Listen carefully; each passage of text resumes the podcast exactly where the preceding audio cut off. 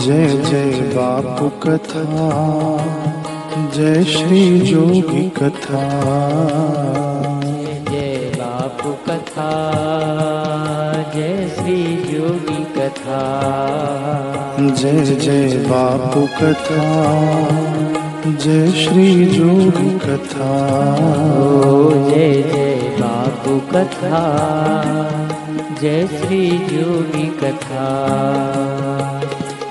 इसे श्रवण कर मिट जाती है। इसे श्रवण कर मिट जाती है। इसे श्रवण कर मिट जाती है। इसे श्रवण कर मिट जाती है। जन्म जन्म की व्यथा जय जय बापू कथा जय श्री जोगी कथा। जय जय बापू कथा। जय श्री योगी कथा जय जय बापू कथा जय श्री योगी कथा। जय जय बापू कथा जय श्री योगी कथा।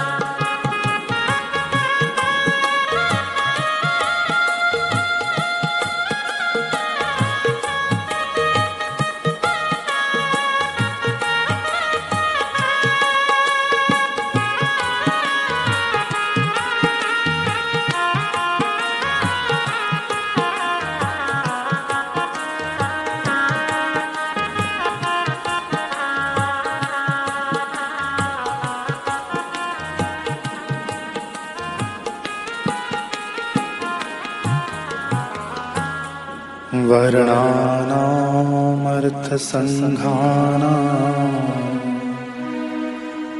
रसानां छन्दसामपि मङ्गलानां च कर्तारो वन्दे वाणी विनायको श्री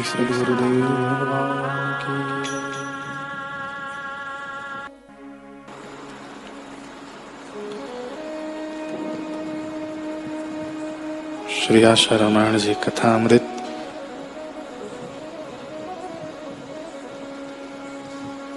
दोहे की पहली पंक्ति गुरु चरण रज शीश धरी, हृदय रूप विचार। तो भगवान वेद जी, वेद भगवान हमें गुरु के छह रूप बताते हैं, जिनमें से हम दूसरे रूप पर विचार विमर्श कर रहे हैं, चिंतन मनन कर रहे हैं, वरुण रूप पर। वरुण रूप में भगवान वेद कह रहे हैं कि गुरु वरुण रूप से शिष्य पर तीन पाश डालते हैं, जिसमें से हम दूसरे पाश पर मनन कर रहे हैं, हृदय पाश। हम कहाँ कहाँ हैं कैसे संसार में हम पच रहे थे? और गुरुदेव ने कैसा हृदय पाश डालकर अपने पास बुला लिया। अपने पास किया परमात्मा के निकट हमें कर दिया। कर्म बंधनों से दूर कर दिया। यम पाश से हमें दूर कर दिया। भव पाश से हमें दूर कर दिया। ये गुरु का ऐसा हृदय पाश, मोह पाश से हमें दूर कर दिया। ये जो षड विकार है, जितनी मात्रा में हम पाश में बधे हैं, उतनी मात्रा से, उतनी मात्रा में हम इन विकारों से दूर और करीब किया तो परमात्मा के करीब कर दिया।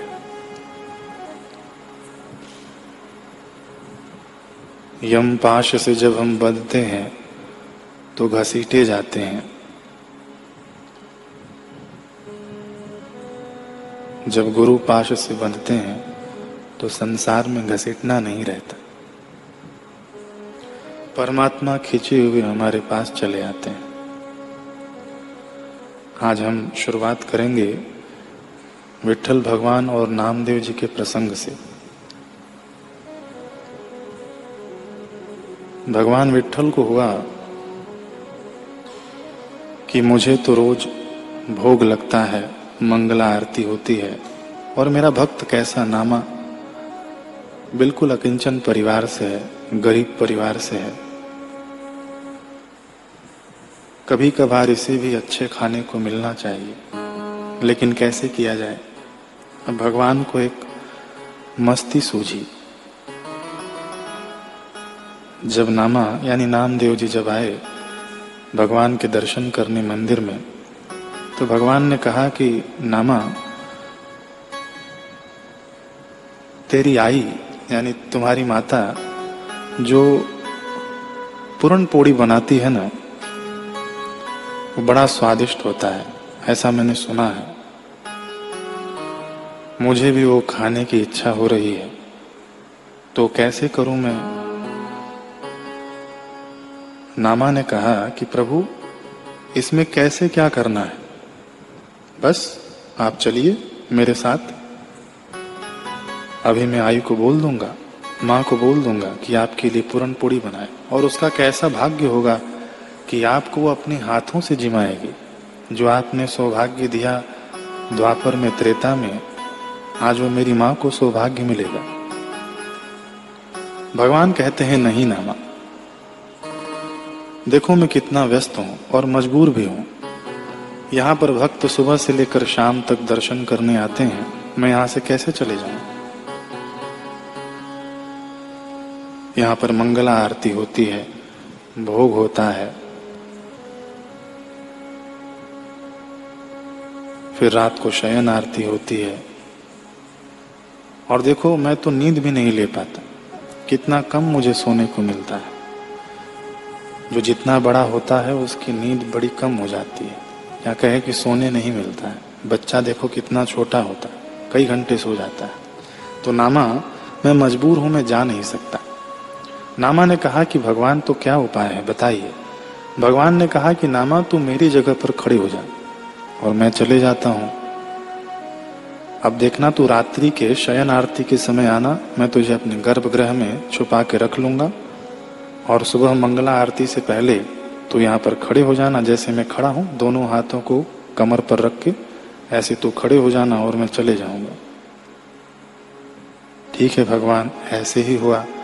भगवान ने नामदेव जी को खड़ा कर दिया। अब भगवान देखिए, आज के हिसाब से कहा जाए तो भगवान उनको इंस्ट्रक्शंस दे रहे हैं, उनको नियम समझा रहे हैं। भगवान कहते हैं कि देख नामा, सुबह मंगला आरती होगी, फिर उसके बाद तेरे मुख पर एक मक्खन का लोंदा चिपका दिया जाएगा। अब ऐसा नहीं कि देख तेरे मुँह में पानी आए और तू मक्खन खा जाए।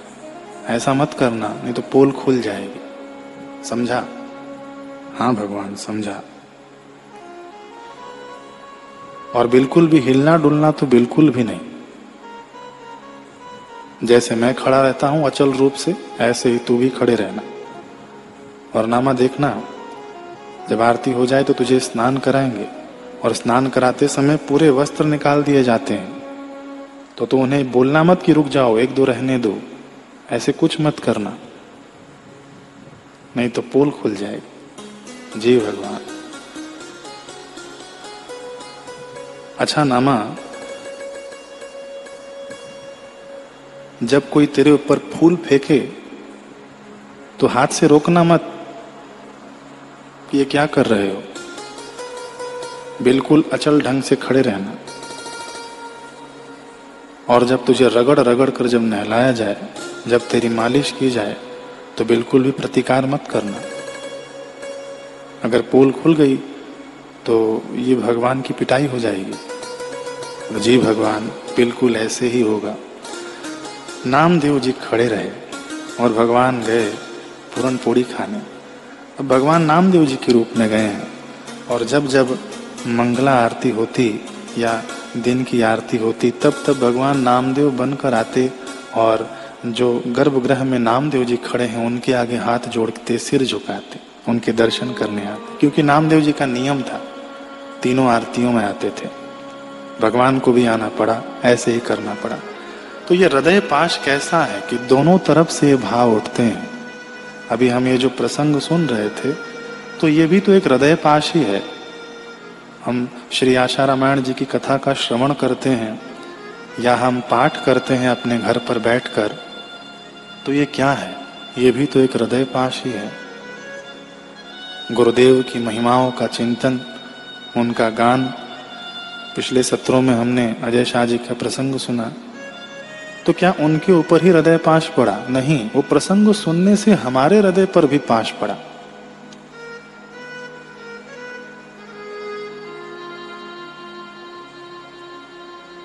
हमारे हृदय पर भी पाश पड़ा।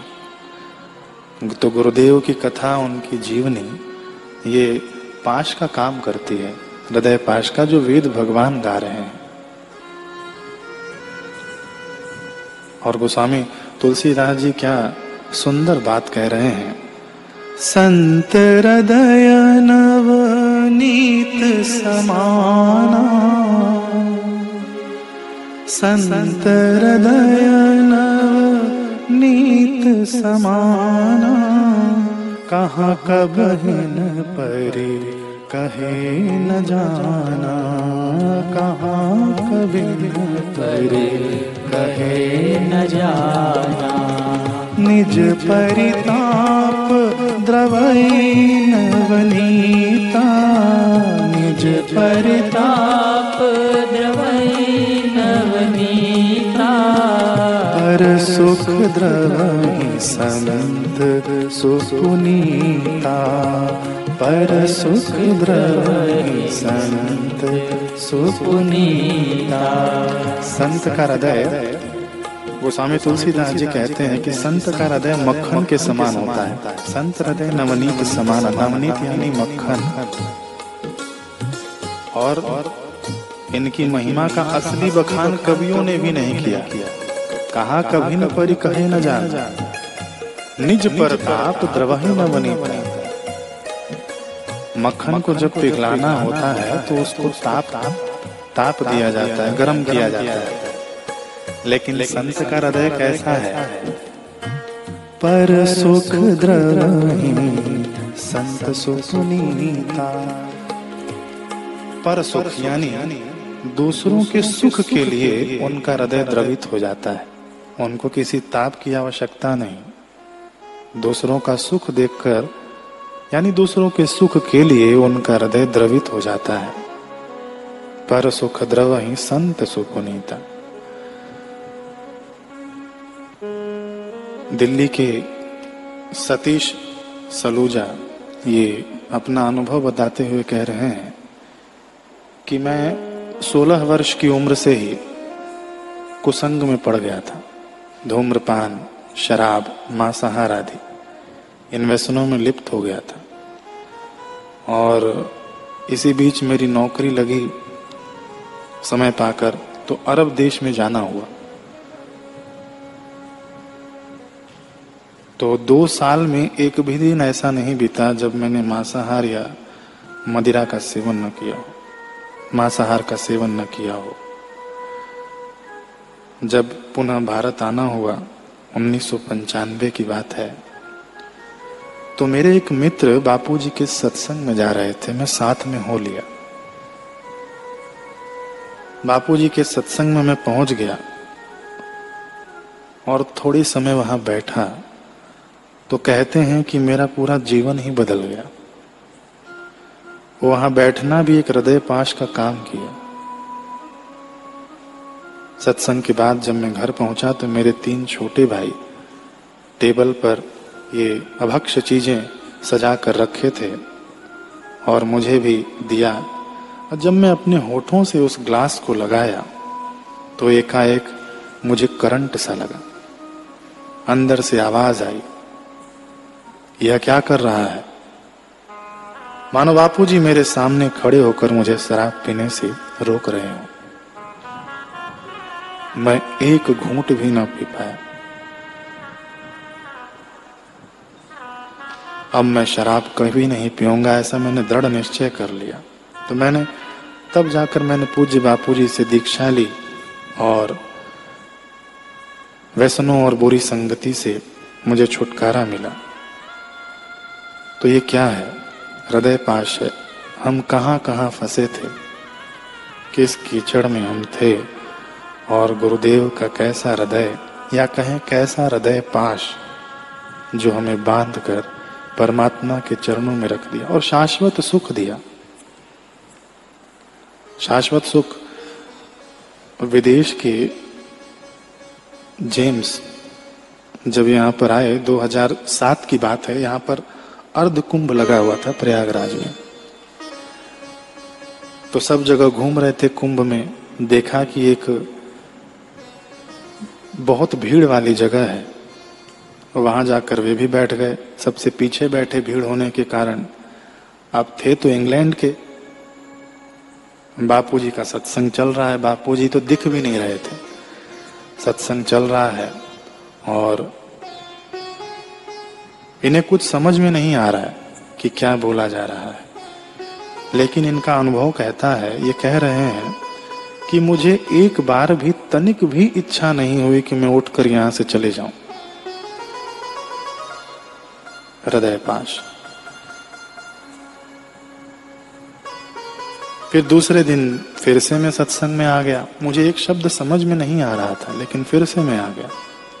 और इस बार कैसे भी करके आगे पहुँच गया, आगे जाकर बैठा। बापूजी के निकट से दर्शन हुए। दो दिन सत्संग में मेरे बीते।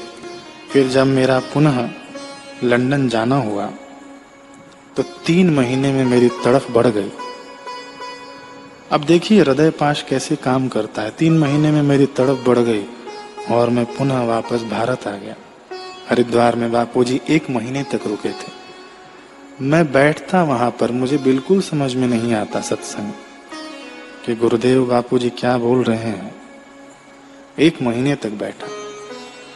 देखिए कैसा हृदय पाश है।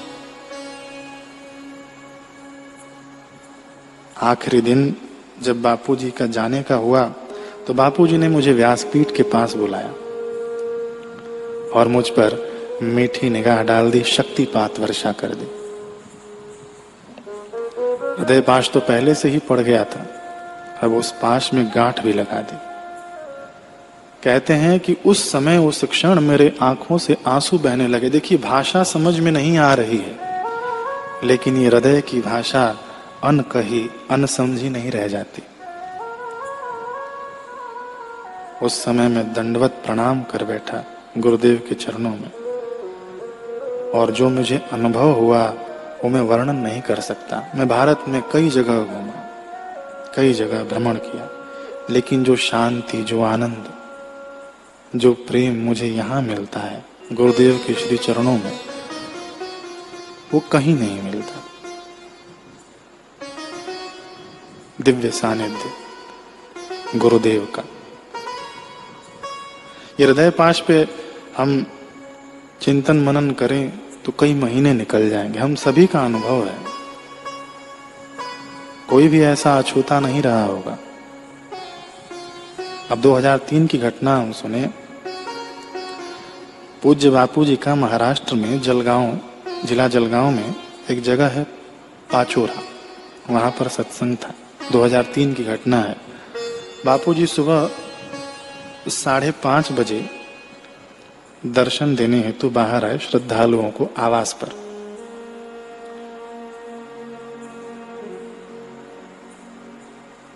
तो वहाँ पर एक शराबी भी आकर बैठा।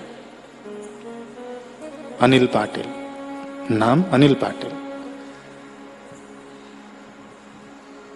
उसकी उस शराबी की ऐसी दयनीय स्थिति थी कि उसके पास पहनने के लिए चप्पल तक नहीं था। घर के बर्तनों को बेचकर शराब पी जाता और नशे में सड़कों पर पड़ा रहता। पत्नी के मना करने पर उसे मारता पीटता और उस उस पत्नी को उसने तलाक दे दिया। वो भी वहाँ पर आकर बैठा था। गुरुदेव की कृपा दृष्टि उस पर पड़ी।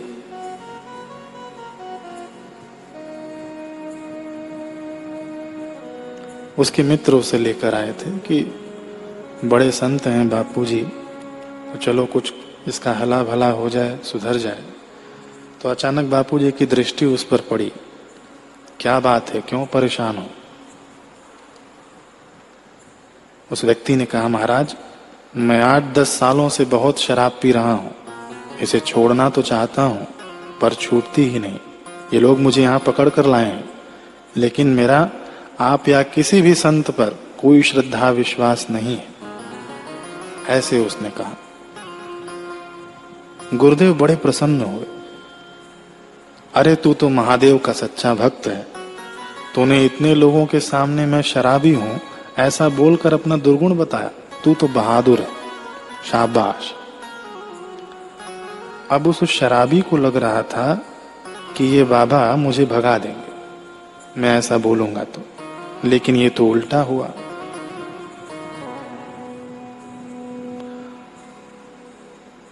पूज्य श्री के करुणापूर्ण, अपनत्व भरे वचनों को सुन के उसे तो अपने कानों पर विश्वास ही नहीं हो रहा था।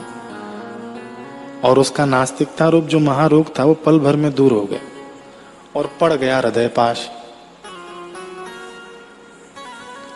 संत ऐसे करुणावान होते हैं मेरे जैसे शराबी को भी इतना प्रेम देते हैं।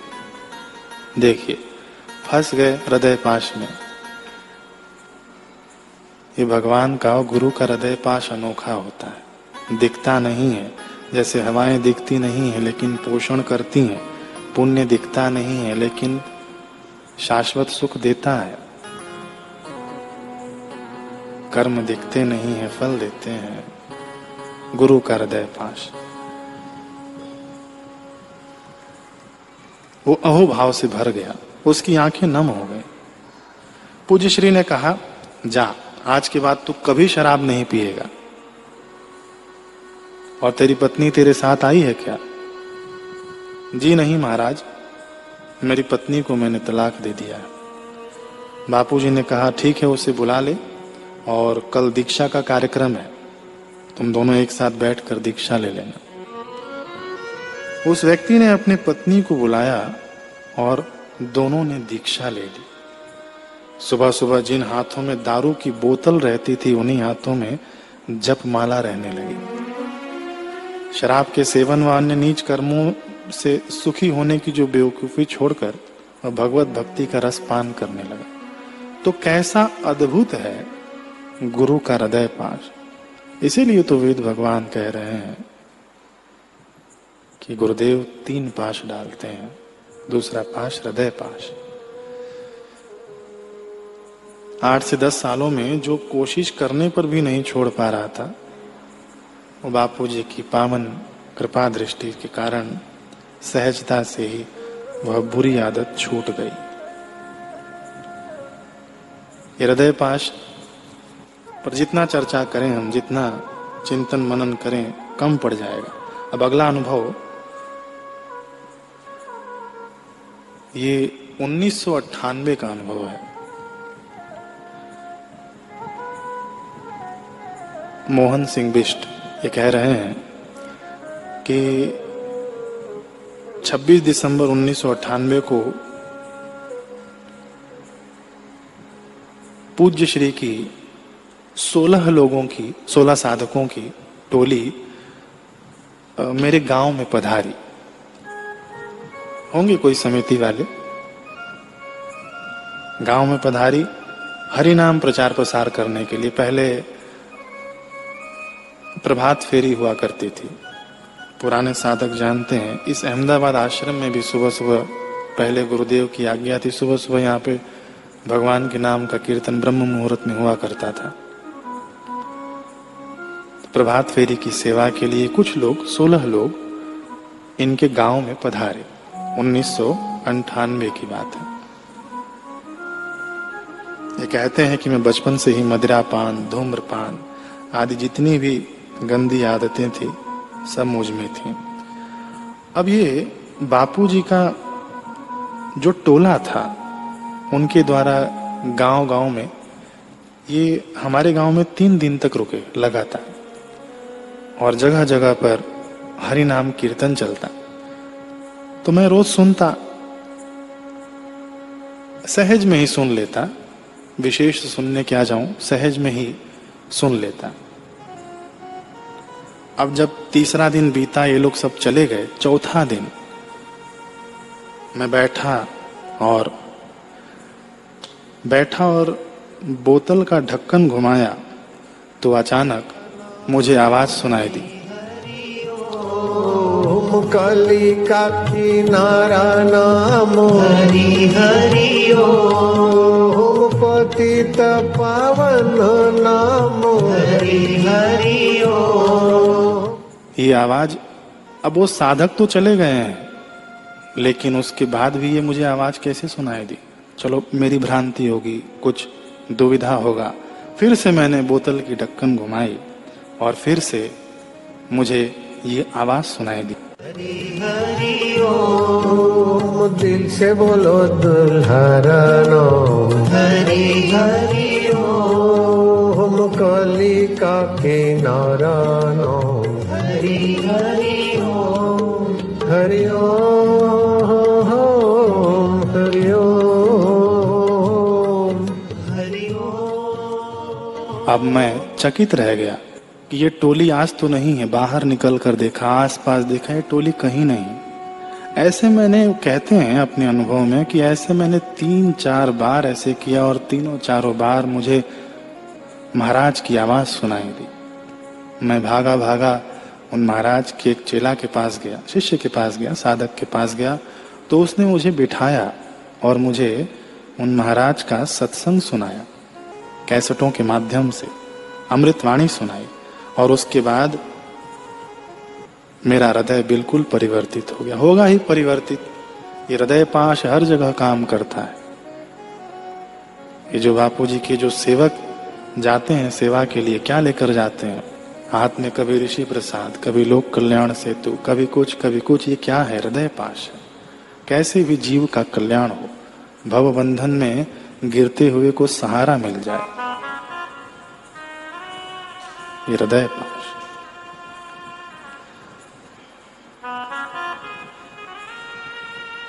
उदयपुर आश्रम राजस्थान में यहाँ सेवारत श्री विजय भाई इनका अनुभव। ये 2006 से बापू जी के सत्संग सानिध्य प्राप्त कर रहे हैं। तो ये बताते हैं कि मैंने आश्रम का एक साहित्य पढ़ा, जीवन रसायन, उसका पहला वाक्य पढ़ा। पहला वचन ही मेरे हृदय को छू गया, यानी हृदय पाश में मैं बंध गया।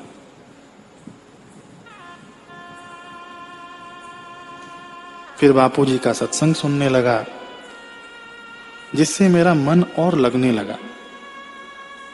और कहते हैं कि दीक्षा लेने के आठ महीने के बाद ही मैं आश्रम में समर्पित हो गया। कैसा हृदय पाश काम करता है? अब उनका अनुभव कितना अद्भुत कितना अद्भुत अनुभव। वे कह रहे हैं कि 2011 की बात है। मेरे पैर में गंभीर चोट लगी हुई थी। और दीपावली का समय था, बापूजी। दीपावली के निमित्त गरीबों में भंडारे करते हैं। उदयपुर आश्रम में पधारे बापूजी। तो सेवा चल रही थी आश्रम में तुलसी के पौधे लगाने की। खेती की सेवा चल रही थी। सत्तर अस्सी लोग सेवा में लगे थे। दोपहर का समय था। अब बापूजी कुटिया से बाहर आए और सबको बताने लगे, सेवा, मेरे पैर में तो चोट लगी थी तो रहा नहीं गया फिर भी। दौड़ कर गया तो मुझे भी सेवा मतलब दौड़ कर सेवा में पहुँच गए। वो प्रसंग भी है, वो प्रसंग को हम कभी और लेंगे। तो सेवा में पहुँच गए दिन भर सेवा किए। फिर उसके बाद पैर में चोट लगा ही है गंभीर रूप से।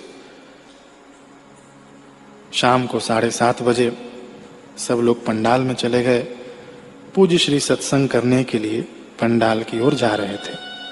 तो कहते हैं कि मैं और एक भाई फावड़े, तगाड़े, गेती, सीमेंट आदि सामान उठाकर ये सब लारी में भरकर, इतना सारा सामान जो सेवा में उपयोग हो रहा था, सबको लारी में भरकर हम लोग खींच कर ले जा रहे थे।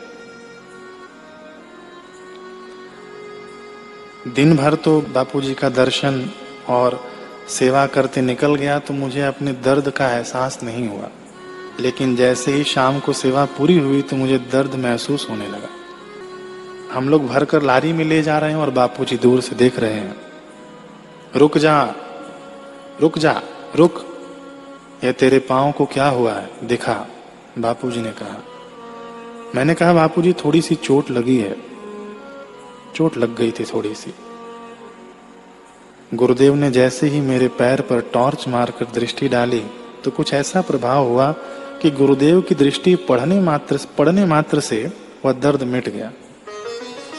और मैं जो लंगड़ते हुए चल रहा था, सीधे होकर चलने लगा। बापूजी बोले, रुक जा। इतनी चोट लगी है। एक काम कर, इस पर आश्रम का मालिश, तेल अभी लगा और रोज लगाना। जी बापूजी। इतना कहकर हम आगे बढ़ने लगे।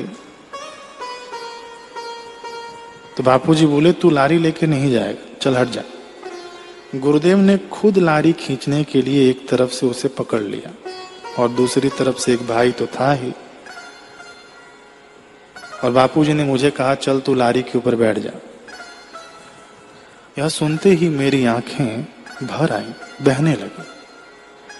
क्योंकि लारी के अंदर पहले से ही सामान लदा हुआ था, कम से कम 300 किलो का सामान तो था ही।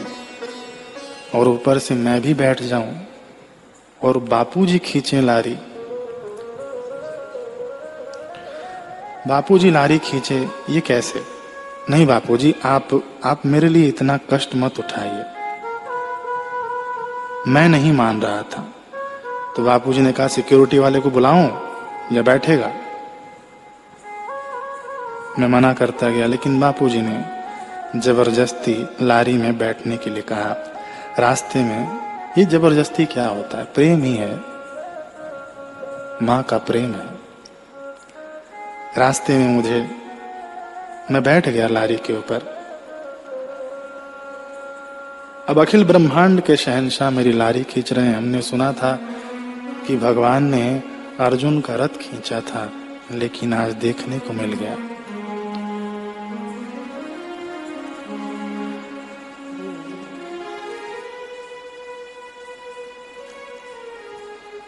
प्रेम के बस अर्जुन रथ हाँ क्यों?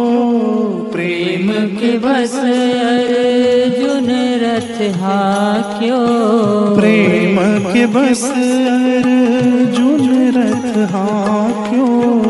प्रेम के बस अर्जुन रथ हाक्यो भूल गए ठकुराई।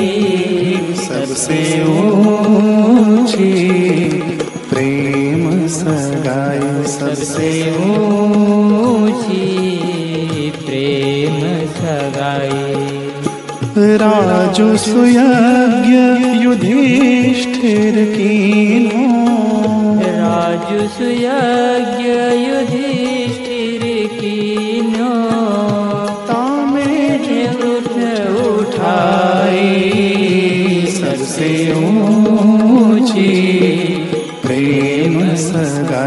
सबसे ऊँची प्रेम सगाई।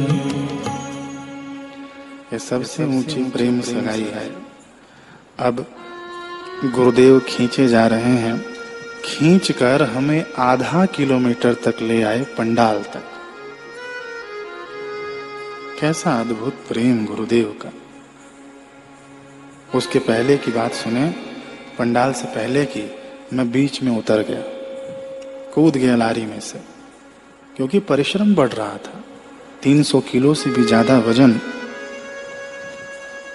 जब मैं उतरा तो बापूजी ने देखा, मेरी आज्ञा के बिना तो कैसे उतर गया? बैठ जा, बेटे तो संकोच मत कर, तेरे पाँव में दर्द है। और मेरी आज्ञा से तूने सेवा की है, इसलिए मैं तेरे को ले चल रहा हूँ। देर हो रही है बेटे, जल्दी बैठ। तो लारी पर नहीं बैठेगा तो मेरे कंधे पे बैठ जा, मैं तुझे उठा कर ले जाता हूँ। हाय हाय।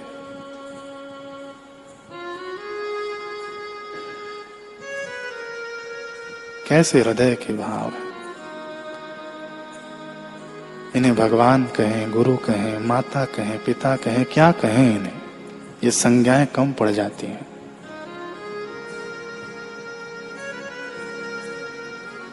वेद भगवान आपको प्रणाम है। हृदय पाश।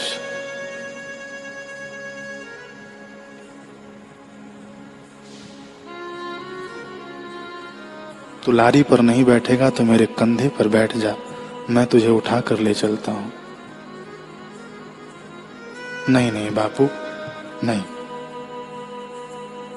बापू की ये बात सुनते ही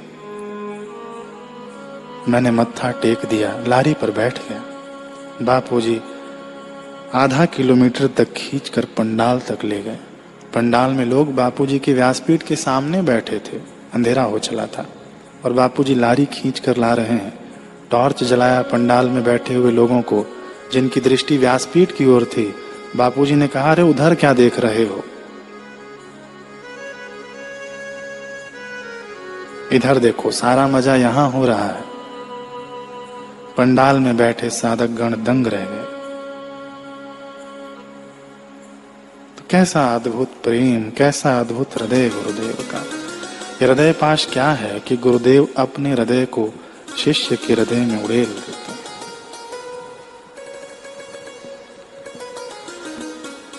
आपने सब कहा है हमारे लिए। आपने सब सहा है हमारे आपने सब कहा है हमारे लिए। आपने सब सहा है हमारे लिए। प्रार्थना है यही मेरी प्रभु आपसे, लौट के चले आओ हमारे लिए। लौट के चले आओ हमारे लिए। आप बिन सुख से जीना कठिन काम है। देखिए, प्रार्थना है। गुरुदेव के श्री चित्र की ओर प्रेम पूर्वक देखते जाएँ और इसे सुनते जाएँ। बड़ा सुंदर भाव है। आप बिन सुख से जीना कठिन काम है। प्रभु रस हंस के पीना कठिन काम है। मेरे जीवन में जो कुछ है, सब आप हैं। बिन तेरे दिन बिताना कठिन काम है। बिन तेरे दिन बिताना कठिन काम आस आस तुमसे यही अब चले आना। प्यास दिल की बुझाने चले आना। ना मुझसे अब, ना मुझे अब रुलाओ, न बहलाओ तुम सुख से मुझको मिलाने चले आओ ना, सुख से मुझको मिलाने चले आओ ना। मेरे जीवन की खुशियाँ हो सारी तुम्हें, मेरे दिल की वो धड़कन हो प्यारी तुम्हें। देख कर जी सकूँ मैं धरा पर जिसे मेरे मन की वो मूरत हो प्यारी तुम्हें मेरे मन की वो मूरत हो प्यारी तुम्हें जन्म से हूँ मैं भटका तुम्हारे लिए गर्भ से हूँ मैं लटका तुम्हारे लिए वर्ष पर वर्ष यूँ बीतते जा रहे कैसे जीवित हो खटका तुम्हारे बिना? कैसे जीवित हो खटका तुम्हारे बिना? यही भाव गोपियों का भी है। गोपियों की व्यथा दूजा जाने नहीं। कृष्ण जाने मगर बात माने नहीं। कृष्ण तो जानते थे लेकिन गोपियाँ पुकारती कि भगवान आ जाओ। भगवान माने नहीं। गोपियों की व्यथा दूजा जाने नहीं। कृष्ण जाने मगर बात माने नहीं। होगी मजबूरियाँ शाम तेरी बहुत। तू ही दिल की है मजबूरी माने। तू ही दिल की है मजबूरी माने। हे प्रेमास्पद आपकी मजबूरियाँ होंगी, लेकिन मेरे दिल की मजबूरी तो आप कैसा अद्भुत हृदय पाश, अगले सत्र में भी हम मनन करेंगे।